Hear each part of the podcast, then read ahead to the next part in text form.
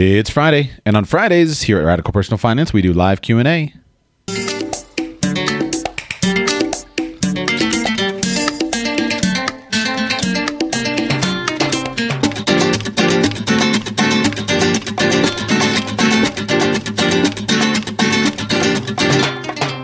Welcome to Radical Personal Finance, a show dedicated to providing you with the knowledge, skills, insight, and encouragement you need to live a rich and meaningful life now while building a plan for financial freedom in 10 years or less. My name is Joshua and I am your host, and today is Friday, May March 5, 2021. Here on Fridays at Radical Personal Finance, we do live Q&A every single Friday that we can do anyway.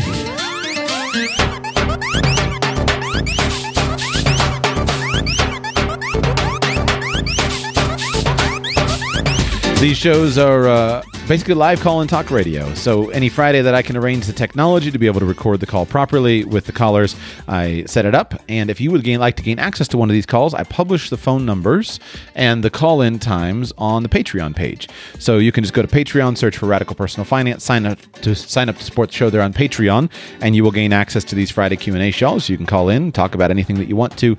Um, ask me questions about your situation, argue with me about something that you want to, uh, anything that you want to. I welcome welcome those comments. Before we begin, two quick promotions. Remember that here in the month of March.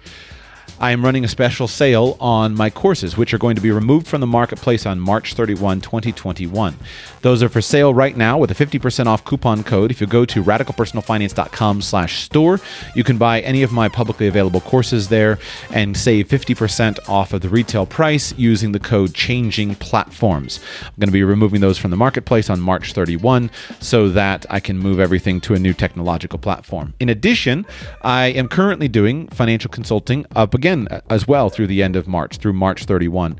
If you would like to save $100 off, on a personal consulting call with me. If you listen to this q&a show and you like the way that i approach uh, financial consulting i would invite you to go to radicalpersonalfinance.com slash consult radicalpersonalfinance.com slash consult and sign up for a consulting call with me there.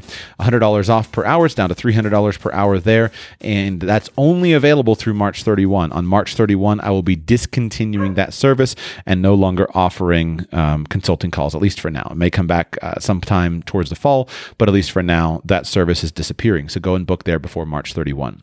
We begin now with PL in MA. PL in Massachusetts. Welcome to the show. How can I serve you today? Hey, Joshua, how are you? Very well, sir. How are you? I'm good. Um, I'm hoping you might be able to um, provide me the moral of this investing story. That's what I'm looking for. Okay. Um, so the the majority of my um, investments are either in you know uh, retirement accounts through work, or and I have a brokerage account as well. Um, I have, and I'm going to give you just two specifics in the last year, and I'm curious to know what I should glean from this. Um, I made one investment in one of the companies that came out with one of the COVID vaccines about a year ago, mm-hmm. um, and after it went up a little bit I sold it. And had I hold it to today, my initial investment would have approximately quadrupled. And this is also, I think, dumb luck, but I invested in Novavax in 2016 when it was trading for a dollar a share. And I sold it a little while later for about even. And had I held on that to that today, that would have been worth about half a million dollars. And I'm curious if there's any lessons to learn from this? Is this dumb luck? Is there some strategic way I can look at investing where uh, I'll be able to realize bigger gains in these in the future, or uh, is this just gambling? And um, what's uh, what, what's your take? And I'm ha- I'm happy to answer or give you more info if um, if it would be helpful. When you sold those investments, why did you sell? So one of them, the first one was Moderna. So I bought it when in the news, they announced they were doing phase one trials of their vaccine. Um, and I sold it. It went up. Uh, it was somewhere around 20 or 30% in the course of like two days. And I said, geez, that, that looks pretty good. Um, who knows if, if this is even going to go anywhere? I'm satisfied with the return I've gotten.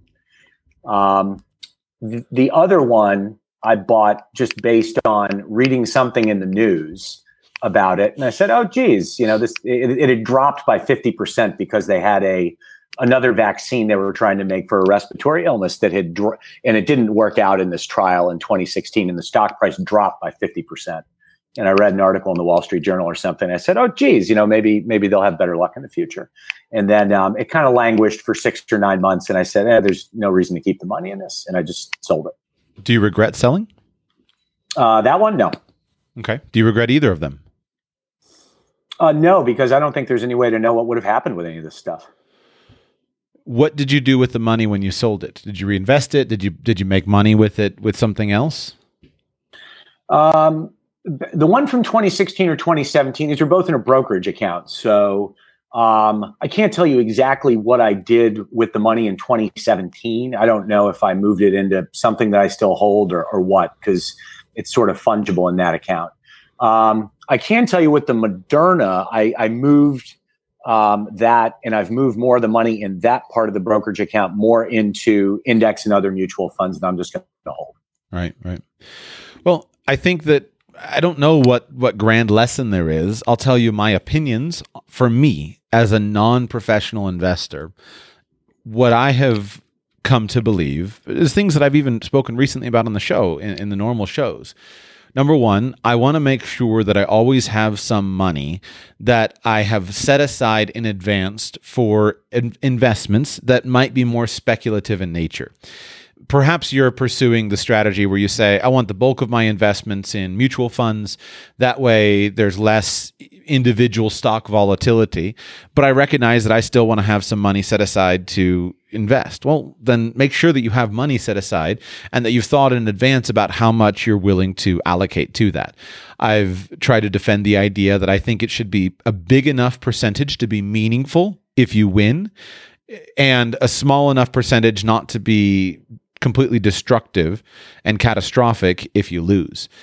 And when you're dealing in the world of pharma, I think that certainly is a high volatility marketplace. I used to go to roadshow meetings uh, when I was single. I would go to, before, meaning that before I needed wanted to be home at night for dinner with my wife, I would go to these roadshow meetings all throughout South Florida, where you know pharma companies and medical companies would come in and they were trying to gin up support for their stock. And I quickly learned that I was just impressed at every single one of them. If I just went to the meeting, I just came out saying, "This company is going to be awesome. They're going to win big time," and I wish I could put all my money with with them. And then after meeting after meeting and company after company, I realized that I wasn't quite discriminating enough to be participating in that marketplace. Um, and so pharma is certainly very, uh, very qu- uh, volatile, right? If a trial goes well, if a vaccine goes well, great. If it doesn't, uh, it doesn't. But I would say, first of all, have a, a, a an amount. Number two, I think know why you sell when you sell. Know what you're going for.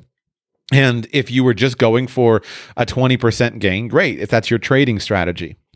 I think that the most important thing is to have a personal investment strategy that you have decided makes sense for your personal uh, temperament and your personal goals and not to just do it on an ad hoc basis. I'm not mad if someone ha- makes some ad hoc investments. That's why I'm encouraging that we all have some money that's just our play money. Uh, you know, the the stock tip in the elevator kind of thing or, or, the taxi driver. The taxi driver says, "Oh, you should invest in such and such." And we don't know, but yeah, you know what? My, why don't I just go ahead and put some money at it? I think that's fine. but from the but the answer from the investing perspective is to have a strategy. I'm attracted to value investing as a strategy. It's one of the few things that makes sense to me based upon saying here is what I think the actual value of this company is. If this if the, if I can buy this company at a discount and I can see the long-term value, then I'm going to stick with it. And so you keep buying whenever it's discounted and you wait when it's not. I think that if you have a trading strategy, that's also fine. You say, This is the trading, strategy that I've developed based upon these cues or these market movements I'm going to get in and out. Uh, and you develop some rules for yourself.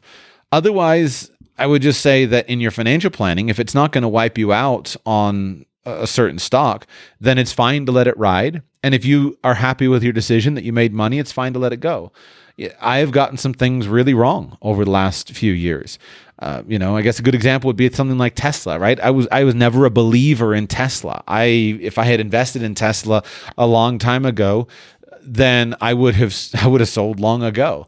I have been shocked at the performance in the marketplace. And so you have to just look at it and recognize that I could have been wrong. I could still be right and everyone else is wrong right now. And so my only way to protect myself is to do what is to follow my hunches in the things that I do am aware of. Follow the things that I do believe in when I'm when I'm when I'm sure that hey this is a good investment. And then just protect myself from uh, you know from any kind of worst case scenario.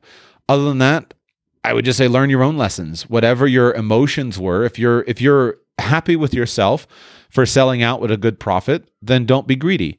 If you're upset with yourself for selling out early and saying, "Man, I could have gone more," then figure out how to arrange it so that next time you'll have the guts to stay stay with it longer. Sounds good. All right. Well, good question and congratulations on your success and I wish you to win some more some more really good wins. That would be that would be really nice. All right, we go to Trey in Texas. Trey, welcome to the show. How can I serve you today, sir?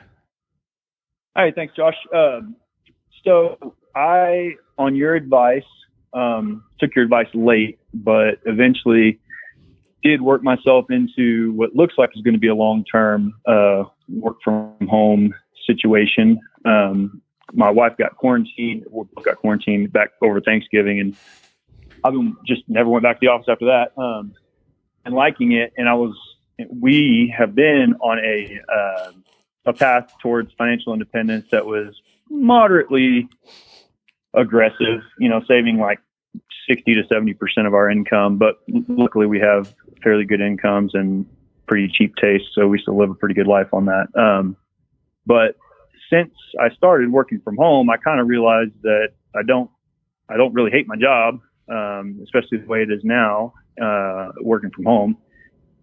I think I got about maybe 60% of the benefit of financial independence just by making that one change. Um, and so now I've started to think, well, maybe I don't need to, maybe I, we could afford to even increase our lifestyle a little bit more now. Um, since, since my wife is also, uh, working towards a work from home position and, you know, we can enjoy more now, um, and, and just get there a few years later.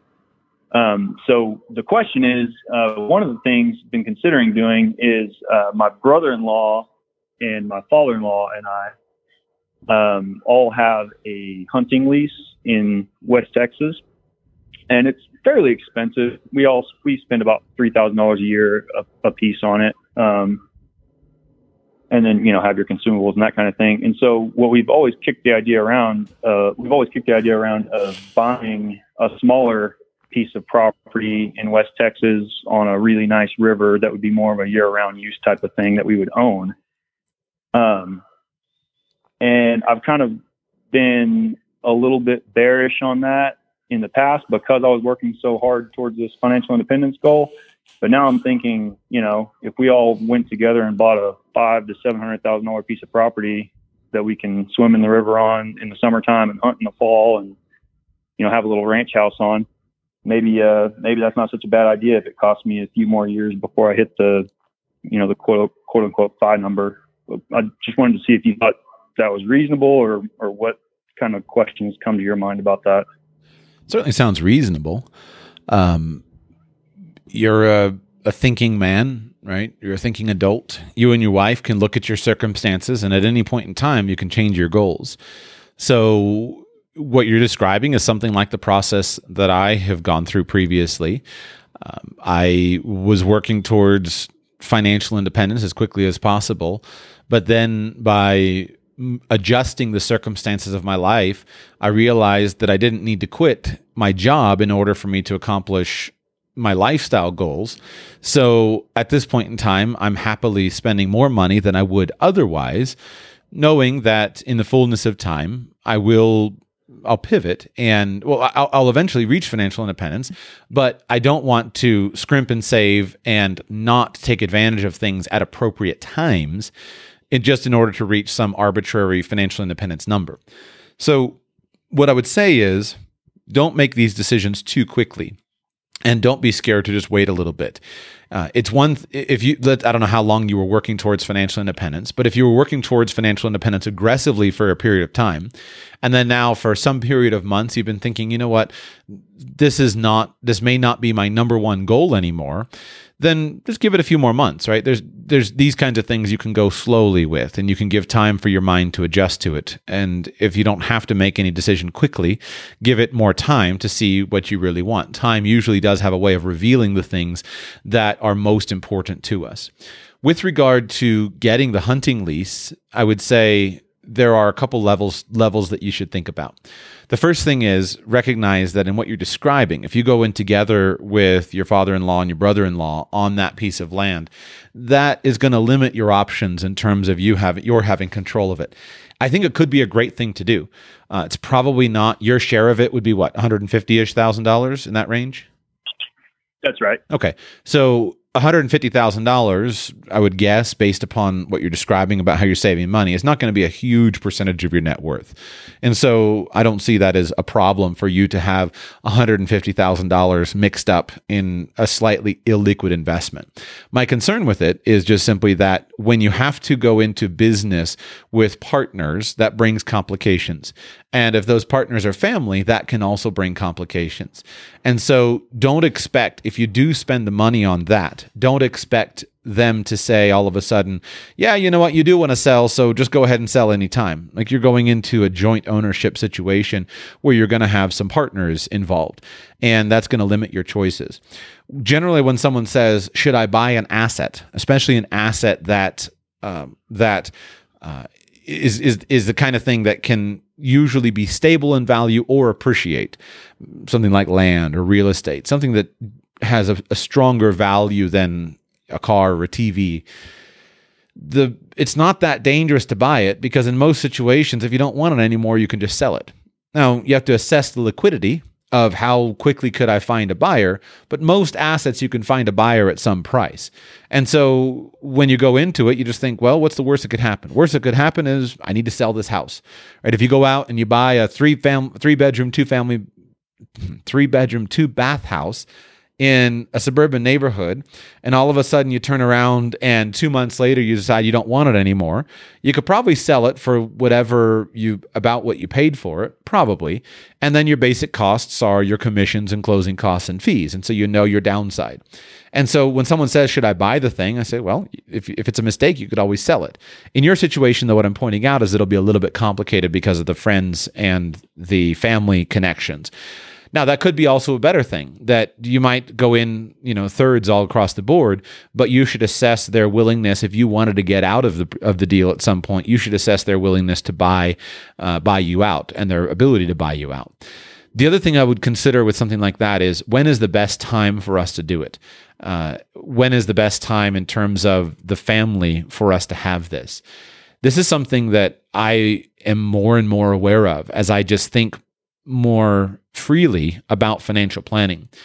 Things like lake houses or hunting leases or you know vacation uh, you know beachfront condos there's a certain time in life in which those things are actually the most valuable and it's probably now not later if i have a lake house i really you know i don't want to have that lake house when my children are a year old uh, but when my children are 7 8 10 15 those are the years at which I really want to own the lake house. And I've seen so many people who look forward to their retirement years when they're going to have so much money and then they're going to buy the lake house and they can hardly get their children to go and see them. I looked at a piece of property for a lady um, near where I live recently, and she was selling this this beautiful, beautiful house a big, big, beautiful mansion. She built it herself about 20 years ago. Um, the pro- she probably has sunk. Um, I don't know. She probably sunk somewhere between a million and a million and a half dollars into the into building it 20 years ago. The entire thing is a custom home. It's a beautiful mansion, five acres of land. It's a it's just an amazing piece of property. Um, I don't think you could build it today, starting fresh, for less than two million dollars. Um, and she's selling it for you know seven hundred thousand dollars. And I was probing her a little bit and asking her, you know, about the story and, and, why she's selling it. And I'm looking at it and I was thinking about buying it and looked, imagining it. But I, I the thing that st- stood out to me the most interestingly was that she built this house for her children. Now she has her children are grown and grandchildren, but her children have all moved away. And even though she has this beautiful property, they're just not really interested in coming coming there. They just don't really want to come. And it didn't seem like there was any bad blood with their mom. It was just, eh, you know, we don't really want to go down and and hang out in the property with mom right now. We don't really want to to spend the time. It, it just doesn't fit our our schedule a little bit. So I think there's a time at which it's really worth it to sometimes even stretch financially or adjust things in order to get things at the proper time. So my comment to you is look at this the time in your family and with your relationship with your brother-in-law and your father-in-law and just ask yourself when is this lease going to be the most important?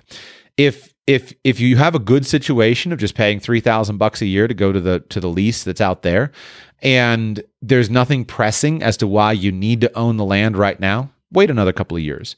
However, if at this point in time with your family, et cetera, and their families, it would be really valuable to go ahead and start setting up the home place and having the, the house out there and building those memories for the family, then I would pull the trigger and do it. But it's based upon the timing and making sure that we own the asset that we want to own when we, when it's most valuable to own.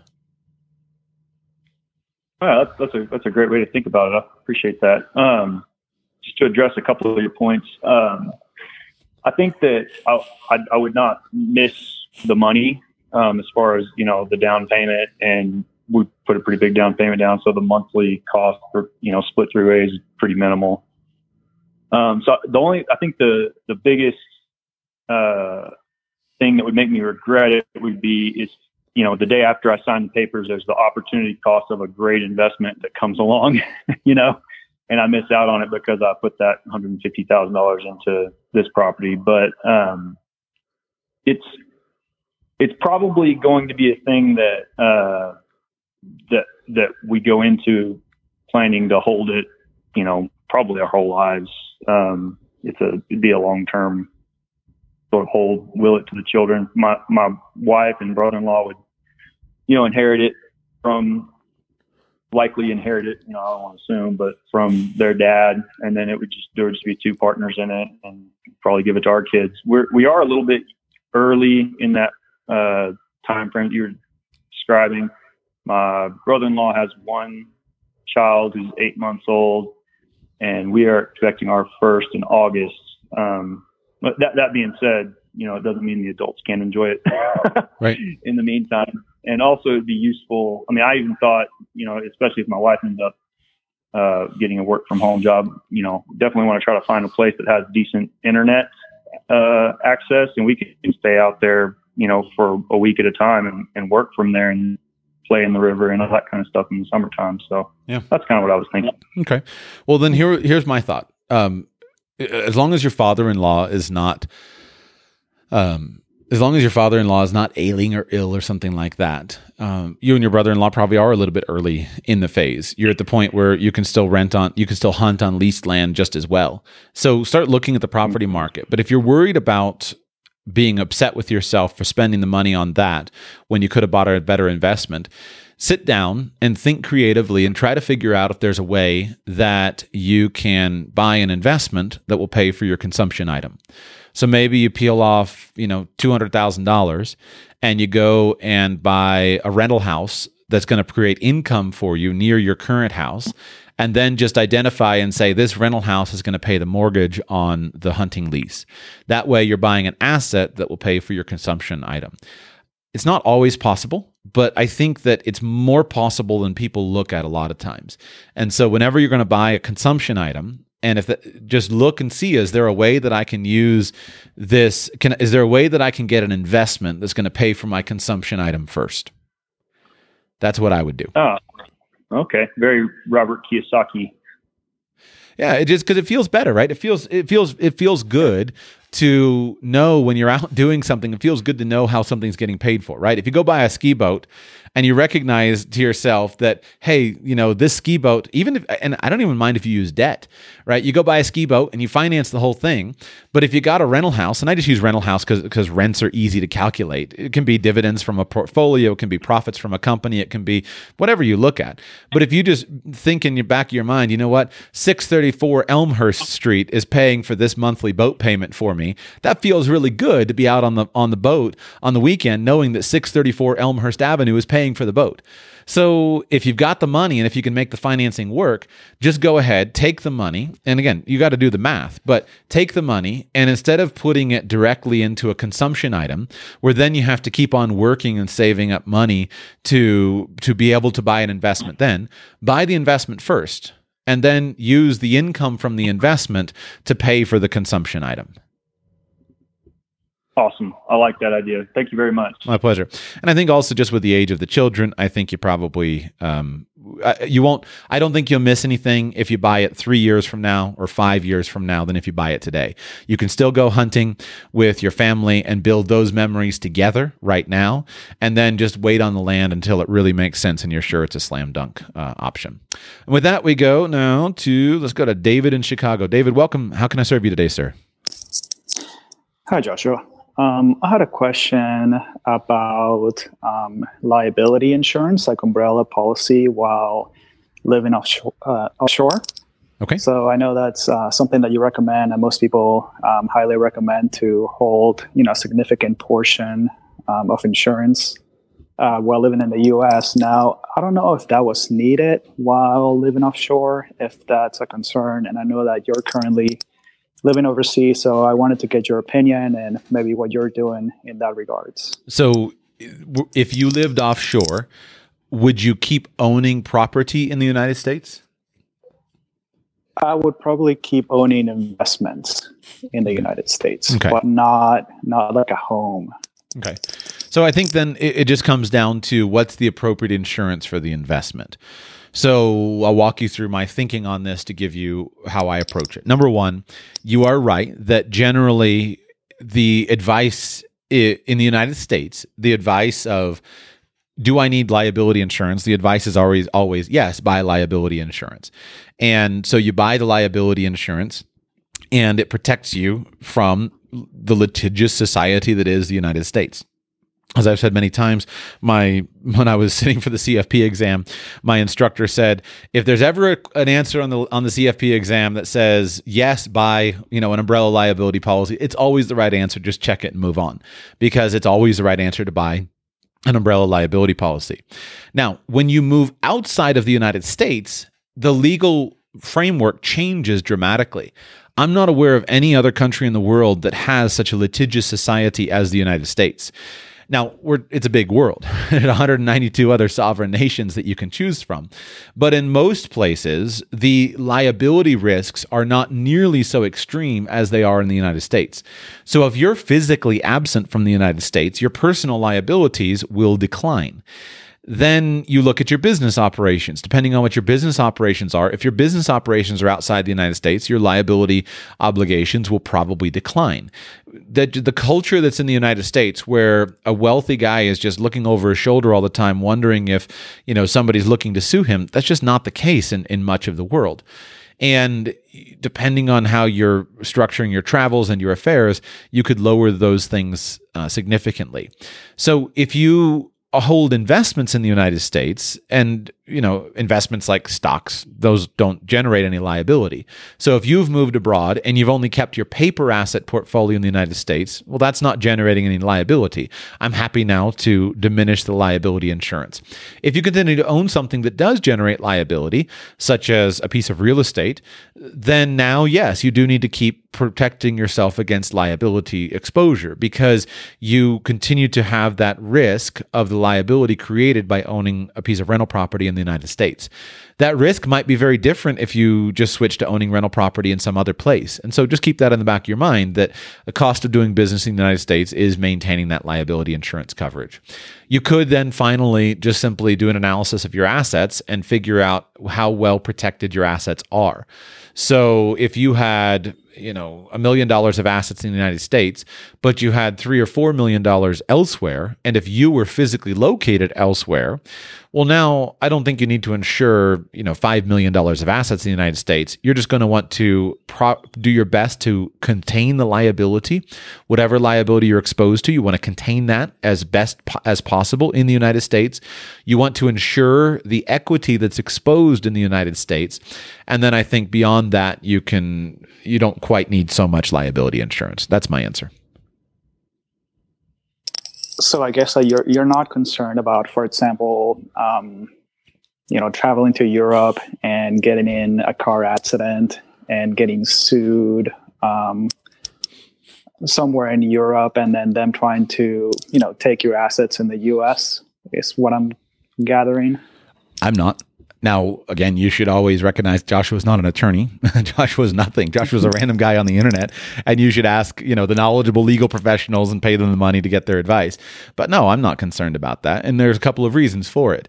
Number one is you're going to maintain whatever the legally required uh, coverages are when you're in Europe. So if you're if you if you own a car in Europe, then you're going to have automobile insurance on that car according to European law and custom, just like when you own a car and have liability insurance in it on it in the United States. So you have protection there. If you're renting a car in Europe, you're going to have with your rental agreement some amount of liability insurance. You maybe have liability insurance with your credit card and you should think about that, right? You always think about what liabilities, potential liabilities am I creating for myself? But if that said, if you are sued, and this is one of the reasons why the PT theory itself is such a powerful theory. Just um, in the United States, let's talk about the United States. In the United States, the people who have the highest profile and who are the most likely to be the target of a lawsuit are those who have lots of lots of assets and those who have lots of assets that have the potential to be attached by a court, by a judgment creditor. So if you have a million dollars in your checking account in the United States, you're a bigger target for somebody than if you have a million dollars in a 401k because the 401k is going to be exempt from the claims of creditors whereas the million dollars in your checking account is not. Now, if you have a million dollars in a checking account in, you know, in Austria, but you have a car accident in the United States, you're going to have a lower profile and be a less tempting target for a lawsuit. And this is important to understand that there's there's the level of legal risk, right? Remember, if you lose a lawsuit, lawsuit, you have to tell the judge about the assets that you own. And if you're there, the judge, you know, you're offshore planning, if the judge can throw you in jail and tell you cough up the million dollars in Austria to pay for this claim over here, great. You know, that's what he'll do. He'll throw you in jail and you'll sit in jail until you cough up the million dollars to pay the claim. But there's a whole lot of stuff that happens before that. And the first thing that happens when somebody comes to sue you is is there's there's an analysis of how strong the case is. And so, uh, to be clear, don't do don't do stupid things that are going to result in liability. Don't drive drunk. Don't drive recklessly. Take proper prudent precautions to protect yourself just for the for your own moral good standing, right? But let's say that somebody comes and you you've had a car accident in, in your car in the United States. If the if you are egregiously at fault, right? You were you were driving drunk texting on your cell phone um, you know with 18 people in the car and you mowed over a crowd of of of children getting off a school bus you're going to be sued into smithereens as you should be because of your egregious behavior but if it was a if you were just had a car accident where you weren't particularly at fault or it was one of those things is understandable then the only person that's going to sue you in that situation is somebody who thinks that they can get a lot of money. And so they go and they try to take their court their case to an attorney. Well, the attorney has to look at it and say, does this person have the money to pay me?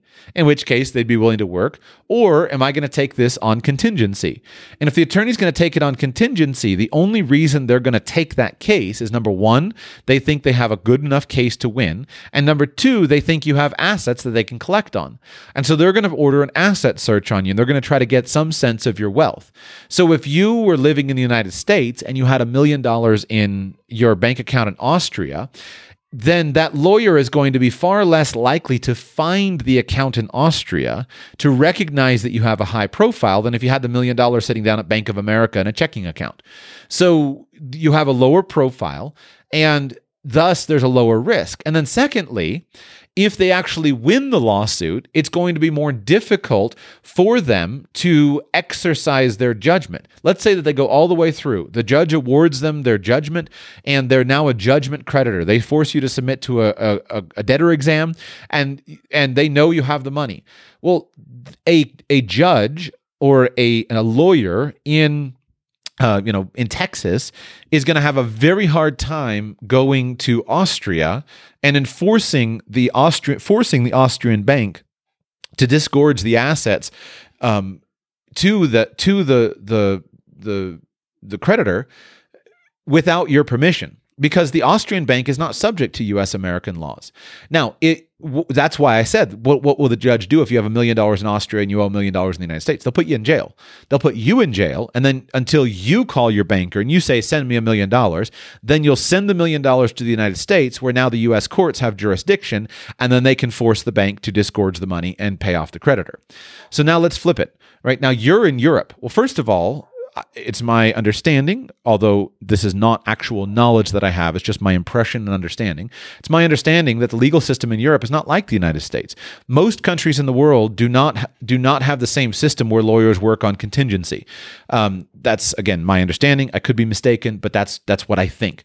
And so you, that's one reason why you have far fewer lawsuits because you have a legal system that doesn't allow a lawyer to just you know sh- to shop to put up a billboard and say injured in an accident, call us, and they sort through the 10 different calls until they find the person with a good case and they find the uh, plaintiff with a, a deep pocket with the defendant, excuse me, the defendant with a deep with deep pockets.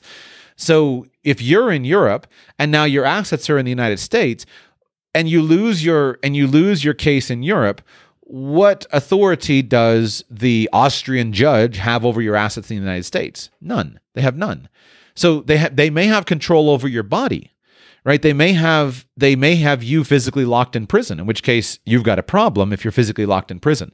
But with regard to your assets they don't have something available to you there to them. And so it's so the need for liability insurance is going to be lower in the scenario you're describing because of your offshore planning I'm not saying you don't have any liability. I'm saying control your actions, be safe, be prudent, don't do stupid things that could lead to liability, fix up your properties, make sure that everything is done up to code. Like just just follow the the laws and that goes a long way towards protecting you.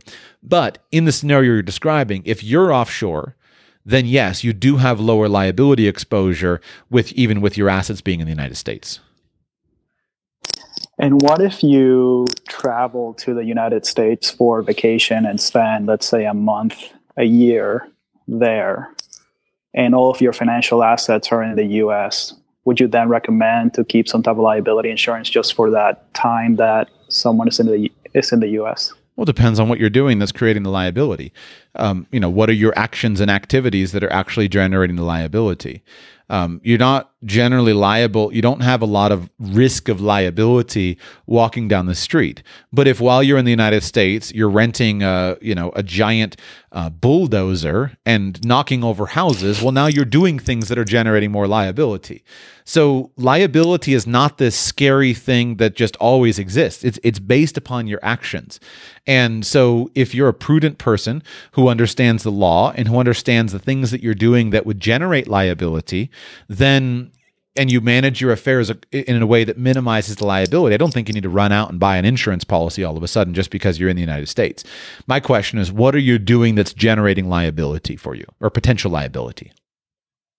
Okay. Yeah, it would just be normal activities like driving and things like that. Right. So what you could do and what you what you would do is that if you're concerned about driving, then you just go ahead and when you're driving, you make sure that you have an automobile insurance policy with high liability limits. And you might do that, uh, right? you might have something, you know, I, I, own a car in the United States. Uh, with my car insurance company, I put the car into storage. It's parked. It sits there. It it has uh, it maintains its insurance coverage. But when I go back, I activate the insurance coverage because I'm taking the car out of storage. And then that's where I would go ahead and make sure I had ample liability coverage if if I'm being exposed to liability because of driving. Uh, and so uh, that that would be a, a, a wise thing to do. And in that circumstance, if you knew that I no longer own a personal house and I no longer have a personal umbrella liability insurance policy, then you might go ahead and you might maximize your liability coverage for your car insurance up to a higher number, right? You might choose the two hundred and fifty thousand dollars of coverage where previously you would have chosen hundred thousand dollars of liability coverage because of that. Um, what I'd say though is I think your better strategy is just minimize your liability exposure.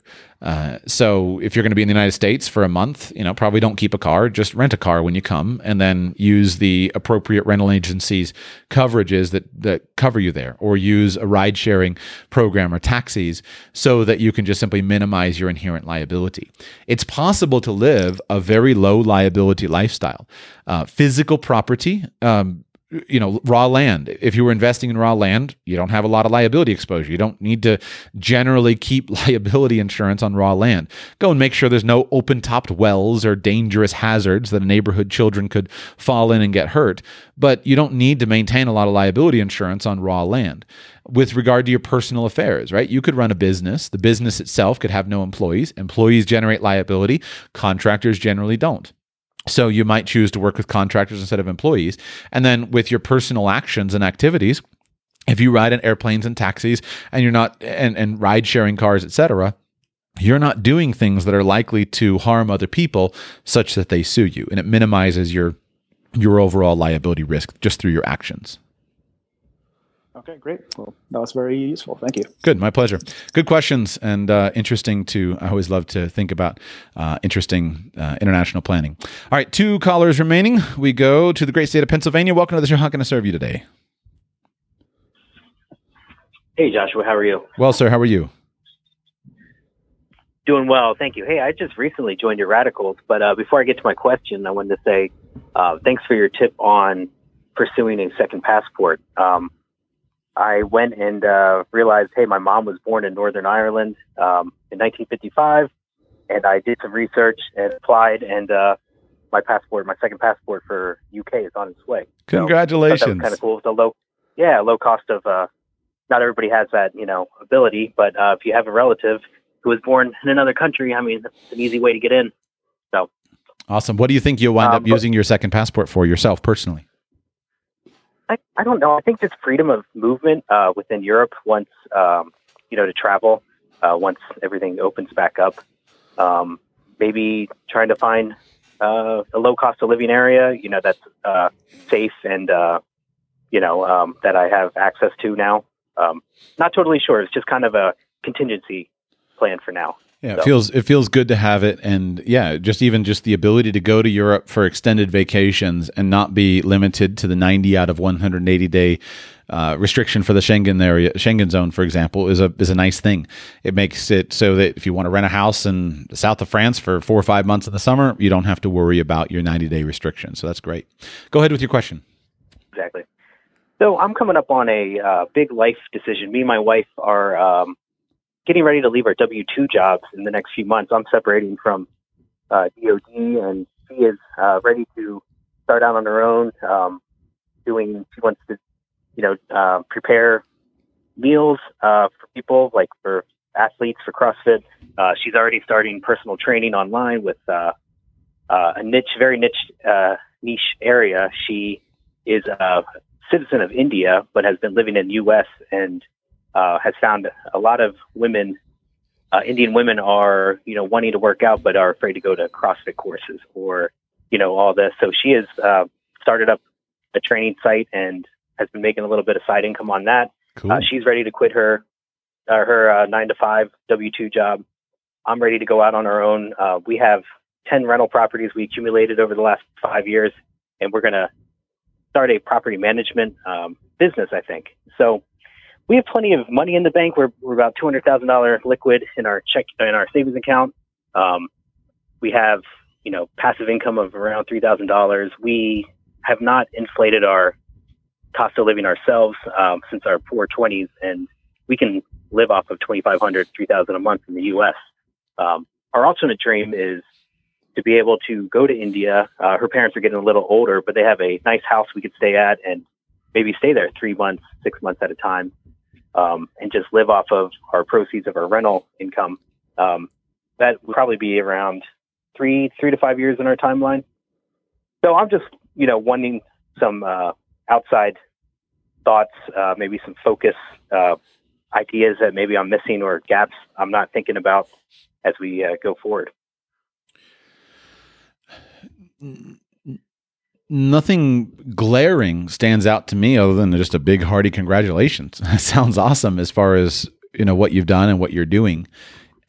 And uh, all, all, I can do really is to answer your question, just kind of walk you through a couple of things for you to think about. So, first of all, okay. if you're able to live on twenty five hundred to three thousand dollars a month, and you have three thousand dollars a month of passive income coming in right now, just simply from your property portfolio, then that's awesome. Then everything that you earn on top of that is going to be extra that can be used to pay down the mortgages if you're trying to reduce your debt, or just simply be stockpiled for other further investments in the future.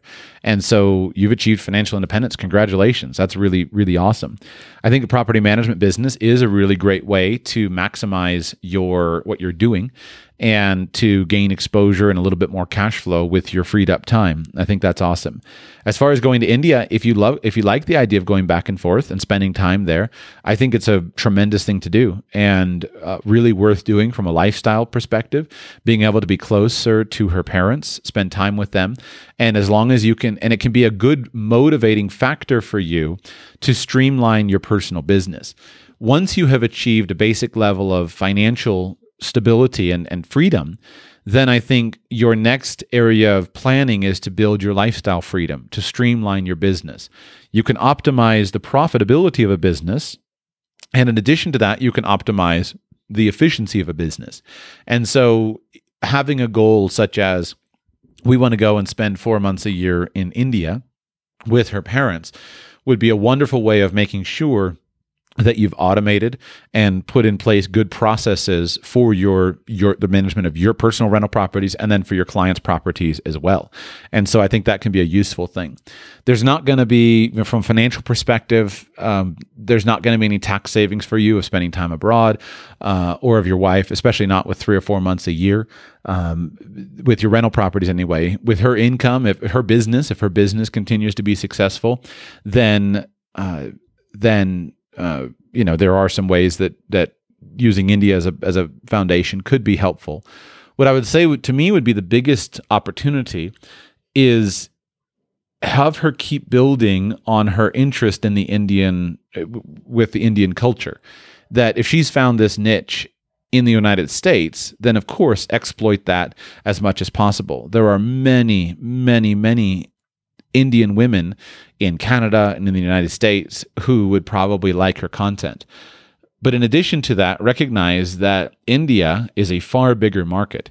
And so if what she's doing in the United States is helpful and is successful, then look to see if there's some way that using her knowledge of the Indian culture that she could leverage that even within the Indian nation itself.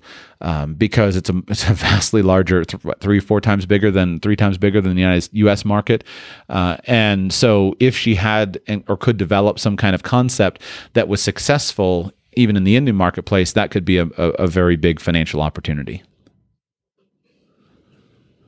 Got it. Yeah, I hadn't thought of that. Um, yeah, the cost of living is substantially lower, as most Asian nations are in India. So, um, but yeah, I can bring that up. We'll we'll look into that for sure. I guess I wouldn't I wouldn't worry about the cost of living for you guys um, too much. If you you have enough income to cover your expenses in the way that you're doing it right now, and I would expect that with your newfound time to invest into your business, you should very quickly be making significant money, even if it's you know three thousand dollars a month from hers and three thousand dollars a month from your property business. Now you're back at a, a situation where you have plenty of income. Uh, I don't think that your goal should just be to live in the lowest cost place. I think your goal should be to maximize your lifestyle and to spend time with your parents and to develop a, a, a, life that you guys really enjoy. You've worked hard to get to this point, so build a life you could, you really enjoy. What I would try to do is not focus at this point on. See, here's here's the risk right? You're coming from the perspective of we have we have saved very carefully. We have managed our affairs very carefully. We've kept our standard of living um, in terms of expenses lower than many of our peers in order to achieve financial independence. And you've done that. Now you can continue to live that way and that's fine. What i would say though is your opportunity is use your newfound stability and freedom financial freedom to now focus on things that are going to be bigger wins long term. So look for opportunities that are going to be um, significantly significant winners. So let's use your wife's businesses for an example. Um, to the extent that she's doing hourly personal training, where somebody is, even if it's virtual, she is constrained in a one to one model where she's using her muscles to create income. And that's the lowest standard of, uh, that's the lowest value activity that she can do. It's not to say that she can't enjoy making some money that way, but it's the lowest value activity that she can do. She might make, I don't know, a high paid personal trainer might make 100 $150 an hour. Um, i don't know all of it but that would be my guesses uh, that maybe you would have a celebrity trainer that would be able to make more but she's going to be limited at, at that number. The market itself is going to constrain it. And so if she develops a, a specialized niche then yes she can charge a higher amount but the market itself is going to be constrained again perhaps at that $100 per hour number with a food delivery business to the extent that she is personally creating the food, cooking the food, packing it, packaging it up, and then delivering it to her customers on the agreed upon schedule, that's also going to be a constrained activity because she's using her muscles to create uh, income. Now, she can move up the value ladder, right? She can start to hire employees. She can hire trainers. She could find other, um, you know, very fit Indian women who would like to work with Indian women and she can move up. But the real magic goes if she can go into a, a business where her, her work and her profit are un, are unconstrained, where she's disconnected from the one to one model and she's on the one to many model, and where she can take advantage of the power of leverage, especially through digitalization. So if she can say, if she can prove out the concept of creating Indian inspired meals that fit the macros of people of Indian people who want to be fit or of just people who like Indian food right? I'd, I'd sign up any day for Indian Indian food that delivery that that fits all my macros. But she could prove that concept and now she can create an educational course, write a book, create a course teaching other women who want to build this kind of cooking business from home how to market it, how to develop their marketplace, etc. Now that's that moves up to a much higher value add. That's in the the the communication strategy where she's making where she's able to make a lot more money. If she develops a compelling public presence.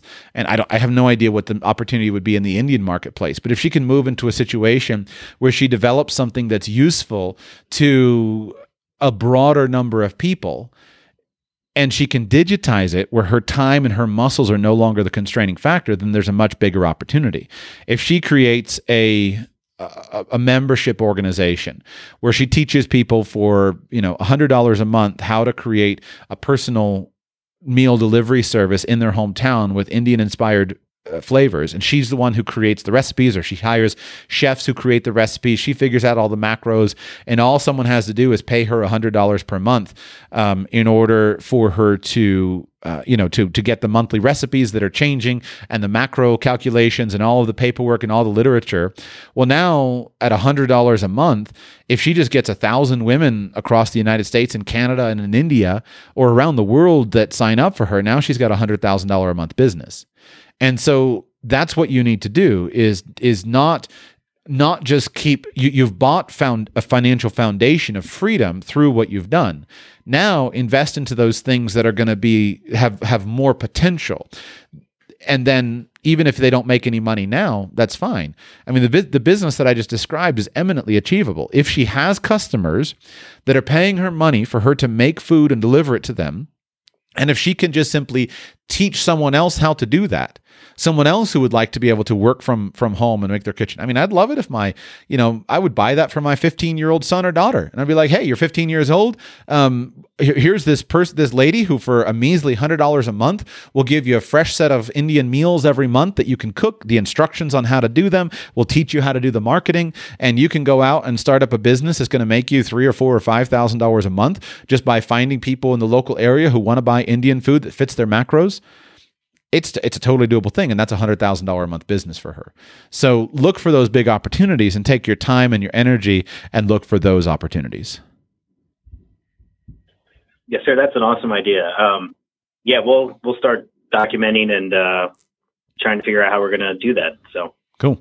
It's it's not easy it's not easy, I warn you. It's not at all easy, but it can make a big difference and it can very much be worth it in the long run. And now to round out our show, we had a couple other callers drop off, but we go to Luke in Miami. Uh, welcome to the show. How can I serve you today, sir? Hi, Joshua. Uh, thanks so much. Uh, I wanted to ask I have a few, a few different questions about uh, disability insurance uh, after listening to all your uh, all your episodes on disability insurance and the questions in call-in uh, uh, meeting. So I have a number of questions. I don't know. We may not be able to get through them all, but uh, the first one is just about how uh, a plan to change jobs might impact being able to qualify for uh, disability insurance. So, you know, you gave the example of if you if you start a new job the day after you sign up for disability insurance, of course that would that would look very bad. Uh, but it, is there a general time frame that the insurance companies have in mind if they're going to ask you, do you have a plan to change a job? Um, does it have to be a specific plan? Does it is it only if you change industries, or you know what is the what is the context around that? Okay. So, first, it depends on the insurance policy. The first thing that you want to make sure of is that you're actually buying what's called a guaranteed renewable insurance policy. A guaranteed renewable policy means that as long as you pay the premiums, the insurance company has to keep renewing the policy. That's the key. Um, we'll come to the definition of disability in a minute, but with regard to the job change, although it makes for a funny joke, right? So when I used to sell disability insurance, I would always use this language. I would be sitting in some lawyer's office and I would tell the lawyer, and I was like, listen, this policy is a guaranteed renewable disability insurance policy, which means, Mr. Lawyer, that if you buy this now at a 5A, you know, um, industry classification where your insurance policy is super, super cheap, you buy this policy today, and then a year from now, you, you leave your cushy, safe lawyer job and you go and you start working as a roofer. If you fall off the roof, roof and you're disabled from roofing, because we were dealing there with a type of an own occupation disability insurance definition of disability. And I would say, so if you fall off your roof and you're disabled from being a roofer, you're still covered. Now, every word that I just said was absolutely true. And in all of my years selling disability insurance, I never once had a lawyer who left the legal field to go and become a roofer. So it's just basically a non issue. Most of the times, if you do change jobs, you're changing from one job to another and you're usually staying within the same job classification. So if you're a 4A or a 5A, you're, you know, you're, you worked in an office, you're a, or you're, or you're a 2A or whatever it is, generally when people change jobs, they generally stay within the same industry and thus the similar industry classification. Now, if you change jobs and you went to a safer industry classification, right? You went from a 4A to a 5A because you went from being an insurance agent to being a lawyer then you could just simply apply for an updated policy and try to get your industry classification improved. Um, it's only if you're going to change jobs from a job that is safer and thus has a lower risk of disability to a job that is la- less safe where this is even a factor. And most of the time, it's just not a factor. Next, it all comes down to just what is actually true. So if I today buy a disability insurance policy and I have no intention of changing jobs, but then six months from now or six days from now, somebody makes me a job offer that I can't refuse and I go and take it, then I haven't done anything wrong. As long as I did not misrepresent myself on the application, I'm fine. Right? I've done nothing wrong by changing after the fact. It all comes down to what's the representation on the application. What do I actually say and what's actually true? So a better example I think would be this rather than changing jobs. I have always thought that someday it would be fun to learn to fly an airplane. Someday. Okay. That's a common thing. I think a lot of people would say it'd be fun to fly an airplane. I've always thought it'd be fun to fly an airplane, but I have zero plans whatsoever to go and learn to fly an airplane today. I have never signed up for a flight school. I don't have any plans, etc. So I could apply for a disability insurance policy today. And when we come to the aviation section, I would say, no, I don't have a pilot's license and I don't have any plans to do one. Now, if tomorrow I win the lottery and then I decide, hey, that's it. I'm going to go and learn to fly an airplane. I'm, I'm going to buy a Learjet and I'm going to fly, learn to fly it. Well, that would dramatically change, but I still have not committed fraud because at the time of application, I've not made a misrepresentation. Third level is that this stuff generally only comes into play if there's actually an incident. So I could today, um, I could today know that I've signed up for flying classes classes next week. And then I could today go and get a disability insurance policy. And I could commit fraud on the application by misrepresenting my aviation history and my aviation intentions. That's fraud. I could keep that policy for 20 years. And if I never get disabled, it'll probably never matter. It'll never come out. Nothing ever happens. It's only at the time of disability that I have a problem. So do so hear me loud and clear. Do not commit fraud on insurance applications. But it's just generally not that fa- a factor, generally speaking. So what you should do is just simply talk to the insurance agent with the company that you're that you're considering, ask them for a copy of the application, turn to the read through the questions on the application, look at the questions and see how they ask the questions and what they ask, and then you'll know what they're going to ask and you'll know what you need to answer to. And so, and then just answer those questions truthfully with whatever the circumstances are. If you do that, everything is fine. Okay, uh, yeah, that makes sense, and that and that is that is one of the, the concerns that I have is wanting to make sure that you know I don't end up I don't end up paying a, a policy for decades and thinking I'm fine, and then trying to use it uh, uh, because I need it, and then finding out that uh, the you know the impression that I gave was not is not considered true, right? Um, so so that but that makes sense in terms of just just reading the questions. Um, I guess. Hold on a second. You you started to break up right when you said I guess. Hold on, hold on. Please repeat. You said I guess, and then and then your connection cut out. So please repeat. Sure in terms of finding an insurance company, I think you said that you can't give specific recommendations, um, but it would just be looking for looking for I guess local offices so I can talk to someone in person. No, not with disability insurance. Um, with disability insurance, and I don't mind talking about companies. It just annoys me that they don't pay me. And since I don't have an insurance license, I, so, so many times I think I should just go get insurance licenses and just start selling insurance again. And I, I, I may do it. I've actually talked to friends of mine who um, have insurance brokerages and uh, about signing up as a as a marketing agent for them, um, just so I could so I could recommend specific companies. But I don't mind talking about names. It's just that's the only reason why. I, I'm often hesitant. So first of all, with disability insurance, it's a unique product, and most people, I don't, I never understood why. I always, I loved selling disability insurance. I, I believed that it was the most important, um, the most important policy for someone to own. I dropped off. Oh well, we'll just finish it out uh, so you can listen uh, later, Luke. I believed it was the most important policy for someone to own, and so they should focus on on getting it quickly. But still, insurance. A lot of insurance agents don't don't do it. They don't they don't buy it. They don't cover it. So you can't just go to any insurance agent and expect to do well. The second thing is disability insurance is complex. It's much more complex than life insurance. And because of its complexity, you need to make sure that you make good choices. And so it pays to work with a specialist. Now, this is very, very relevant in some professions. So, if you're a physician, for example, or some other uh, specialized, um, have some other kind of specialized industry, you need to work with somebody that understands it. There are often specialists that work with a certain marketplace. So, every doctor gets called by tons of insurance agents who work with other doctors. Um, that's common. And so you don't just go and find an insurance agent, you go to there. The other thing that you do is you find an insurance company. If you don't have that or you're, not some specialty occupation like a chiropractor or something, you find an insurance company that provides disability insurance that also provides training. And so I think the big mutual companies are the place to start. The New York Lifes, the Northwestern Mutual, the Mass Mutual, et cetera.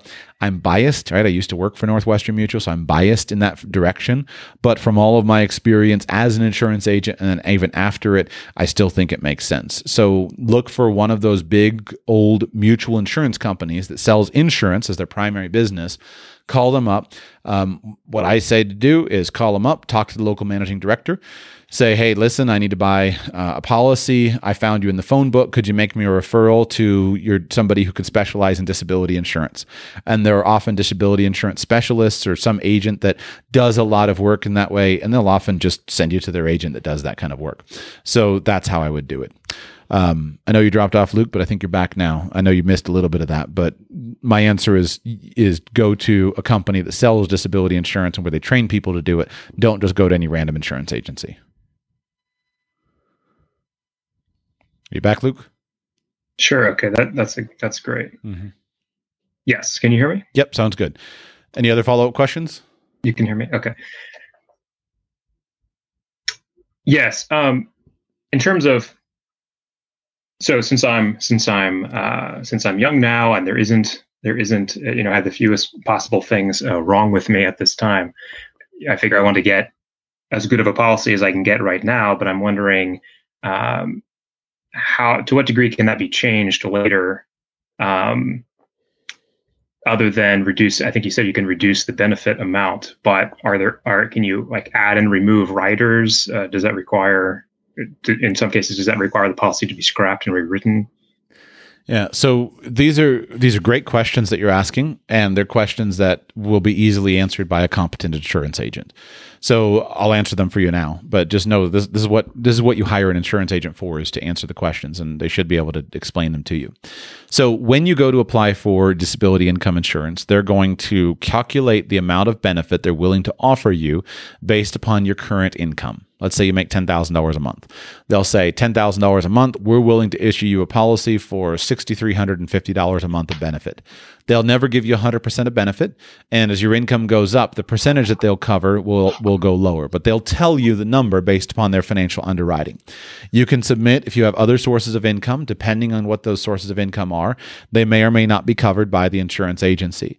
And so if you have a question on what they're they want to do to what they'll offer you, you can talk to an insurance agent and do what's called a conditional application or conditional underwriting. For example, if you're questioning how much they'll offer actually offer you, you can do it from uh, you can submit your financial statements for a quote.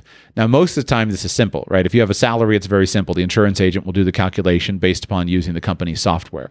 If you have other sources of income, you have real estate income, et cetera, or other investments, then you can go ahead and submit a balance sheet and an income statement to the underwriter, and the underwriter will tell you how much they're willing to approve you for. But let's say they come to you and they say, Hey, you're making $10,000 a month, we'll give you $6,500 a month of benefit. So, in that situation where they're giving you $6,500 a month, they won't increase it in the future without more underwriting but you can put on a certain number of riders. So most insurance companies, these these pretty much all work the same. The first thing is that you can add a rider onto the policy that will allow it to increase with inflation on a predetermined schedule. Sometimes it's just a flat 3%. Sometimes it's going to be based upon a CPI uh, offshoot. And, you know, hey, this consumer price index in, incre- increased by a certain amount, so we'll increase your benefit. You'll pay a little bit extra for the rider, but what it means is that on the one year policy anniversary, they will tell you, hey, by the way, we're offering you 3% more insurance. So now instead of $6,500 a month, we'll give you $6,695 $65 per month. You can often choose that benefit. Um, you know, when I used to sell them, I don't know what they are now, but when I used to sell them, it was either 3% or 6% per year that you could choose. And that was called an indexed income benefit. So that would allow your policy to increase by a certain amount, your policy amount to increase every year on a stated percentage. The other thing that you can do is you can purchase an additional purchase benefit. So, an additional purchase benefit allows you to get additional insurance in the future. With no health or occupation or avocation underwriting, but with financial underwriting. So this would be where if you were, you know, let's say I'm sitting in your office and you're making ten thousand dollars a month, and you're a promising young um, litigator, and you're looking and saying, "Well, listen, Joshua, sixty five hundred is nice, but I want fifteen thousand a month." and I know that your income is going to increase quickly, then I would go ahead and I would recommend to you an additional purchase benefit. So you pay an extra cost to buy that additional purchase benefit. And then in the future, as your income increases, you can regularly do financial underwriting and they'll issue you more insurance without any more health underwriting. So now if you've gone from 10,000 a month to now, you know, 3 years in you're at 30,000 a month, then you can increase your benefits and you'll be able to go up to um, you know, 10,000 a month or $15,000 a month where you, wherever you wind up with the maximum benefit. That additional purchase benefit that you purchase will be a ratio based upon the uh, the the size of the policy that you buy now and then based upon what you think you're going to need. So if you buy $6500 a month now, you could probably buy another $6500 a month of additional purchase benefit or you might talk to the insurance agent and say, man, that's really expensive. I'm not going to pay, you know, $87 a month just for the future thing. Let me just go ahead and buy two or $3,000. And then they'll do the additional, they'll do the financial underwriting. And then in the future, as your income goes up, they'll give you the additional amounts of insurance. So those are the two ways that it goes. One rider is a rider that automatically increases your monthly benefit um, before disability. Remember, this is different than having an inflation benefit on your actual benefit after disability. But one is an automatic increase based upon uh, a stated percentage. The other is an additional purchase benefit that allows you to buy more insurance when your income increases in the future.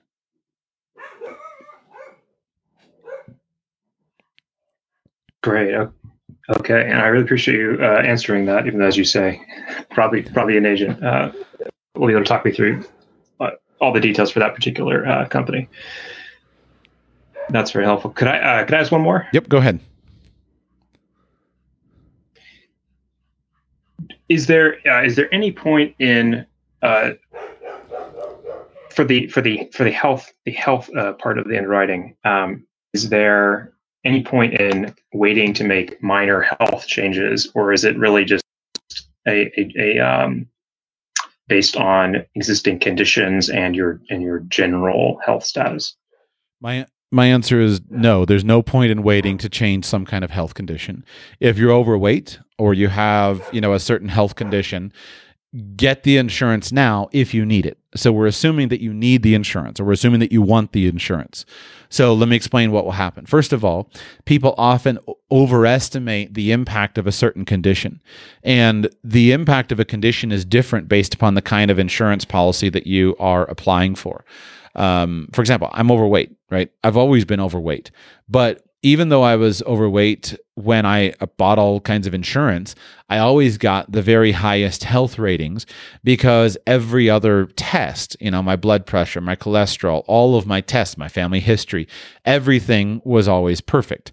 And so being overweight was yes, it was a mark that the underwriter would would consider, but because everything else came out, I don't have any statistical higher risk of or I don't have a significantly higher risk of morbidity because I'm overweight. Now that's different with every condition. And you have to recognize that that your risks of morbidity are different than your risks of mortality. Morbidity is for disability insurance, risk of being disabled. Mortality is risk of dying for life insurance. And so if you need or want the insurance, get it. Now let's assume that you have a health condition. Um, it doesn't first of all it's not going to hurt you to declare the health condition. Uh, um, that's one thing that people usually look for. In theory you could you know conceal something right? You could fly to malaysia for all your health care and then you know get some conditions you know cleared away and then go back to the united states and then say no i haven't been to any doctor. Is the insurance company going to find out I don't see how they would. Um, but you wouldn't take that. You wouldn't do that, of course. But like in theory, you could. But in general, it's just not that big a deal. Most of the time, any health things that you're worried about are already there in your health information. Now, when you apply for the insurance, your doctor's records will be entered into the Medical Information Bureau, which is a sharing of health insurance health information among insurance companies and a sharing of your application for insurance. So don't think that you can apply to company A, they rate you or deny you cl- coverage. And then you can just go six months later to company B and not tell them about a doctor. They're going to look you up in the Medical Information Bureau. They're going to find the information. And then with that information, they're going to um, know that you applied with company A six months previous. However, the, the the the information that the underwriter is going to depend on is already there in your medical records, and so they're all going to be submitted anyway. It's not really any problem to submit them now. If you have a condition that's improving, that's fine. Um, although usually they want to see things that are stable. So what you can do is when you do the underwriting for the policy, the underwriter will look at it, and if you have a negative health event, the underwriter will look at it and will say, um, "Listen, we were we're going to give you a rating." Um, and they'll either offer you reconsideration or not offer you reconsideration.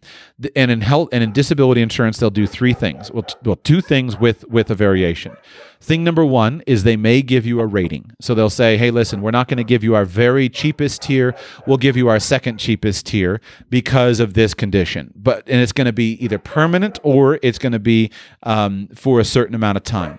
The second thing that they'll do is they'll they might give you an exclusion. So maybe you had you know carpal tunnel syndrome because you type too much. They'll say to you, we'll give you coverage for any disability except a disability that's related to this previous condition. The fact that you had carpal tunnel syndrome, we won't pay a claim if you get you know if you're disabled due to this carpal tunnel syndrome. Now, if they give you a rating or if they give you an exclusion rider, it's it's, an, it's called an exclusion rider. If they either give you a rating or an exclusion rider, that rating or rider might be permanent for the life of the policy, or it might be conditional that they can drop it off after two years. So you might have a condition that you've been working on with your doctor. They'll say, listen, we're going to give you a rating for two years, but in two years, we're willing to give you reconsideration.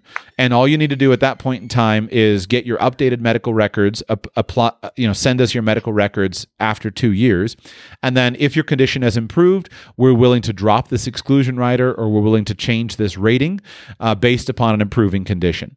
Or if it's something more serious, then they won't give you that. They'll just say that here's the policy. You can always go and apply for a new policy in the future. Um, so let's say that they said, we're rating you, you know, into the third classification, the third premium category based upon these conditions that you're facing, and it's permanent. Well, if three years from now you've lost 200 pounds, you know, you're you're you've fixed your A1C problem with your diabetes, your heart is in better condition, you know, everything is good. You can just go into an, uh, that same company or another company and apply for a new policy, and they'll underwrite it based upon the new considered conditions at that point in time. So in summary, it never makes sense to wait on health conditions if you don't have the insurance that you need. And in fact, it's the opposite. If you have a health condition that's actually going to wind up with a rating or a, you know a rider or something like that, you want to get the insurance now get it in force in case things get worse. Because in my experience, a lot of times things get worse, right? Fat people get fatter, sick people get sicker. And so things do get worse. And so you get it now. Now, if things get better, then you just go and apply again for a new policy two years from now, but at least you have the insurance. The only time at which it makes sense to wait on something is if you already have the coverage that you need. That and and you're improving something so that you can replace that coverage in the future. Then of course, yes, you wait until you've solved the problem, but that's only if you already have the coverage that you need.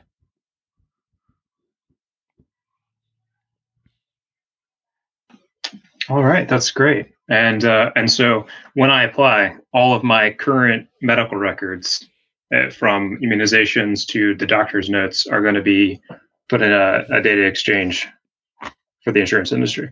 Yes. Sounds like a, a great a great plan for uh, data security. All right. Well, thank you so much, Joshua, for uh, all your answers. My pleasure. no, that is one of the things that is frustrating about the uh, insurance industry, and it's uh, it's the Medical Information Bureau. You can go and read about what they do share. They don't share, um, in my knowledge. You know, I need to go back and refresh this. I, I should pull up the Medical Information Bureau in, on Wikipedia and and uh, look to just to see what they actually do do share. Um, which I will do as we speak, uh, just to make sure, see what their what the, what the Wikipedia article is on it here. Um, but uh, okay, it doesn't say in, in, that exactly what they share, but yes, in in what they do. Okay, here it goes. Medical Information Bureau's database does not contain actual medical records, and information is gathered from an under and information is gathered from an underwriting investigation that may include information from the questionnaire, blah blah blah. So what they do is it records um, the information of the uh, of what is done. So medical Information Bureau's underwriting services are used by the members to assess an individual's risk and eligibility during the underwriting of life, health, disability income, critical illness, and long term care insurance policies. These services alert underwriters to errors, omissions, or misrepresentations made on insurance applications. And so they don't have all of the doctor's records there in a central database. They have the codes that say, hey, so and so applied to us for information, and we issued him a policy or we didn't issue issue him a policy. And here, uh, you know, you should be aware that this guy is flagged as having had some potential issues.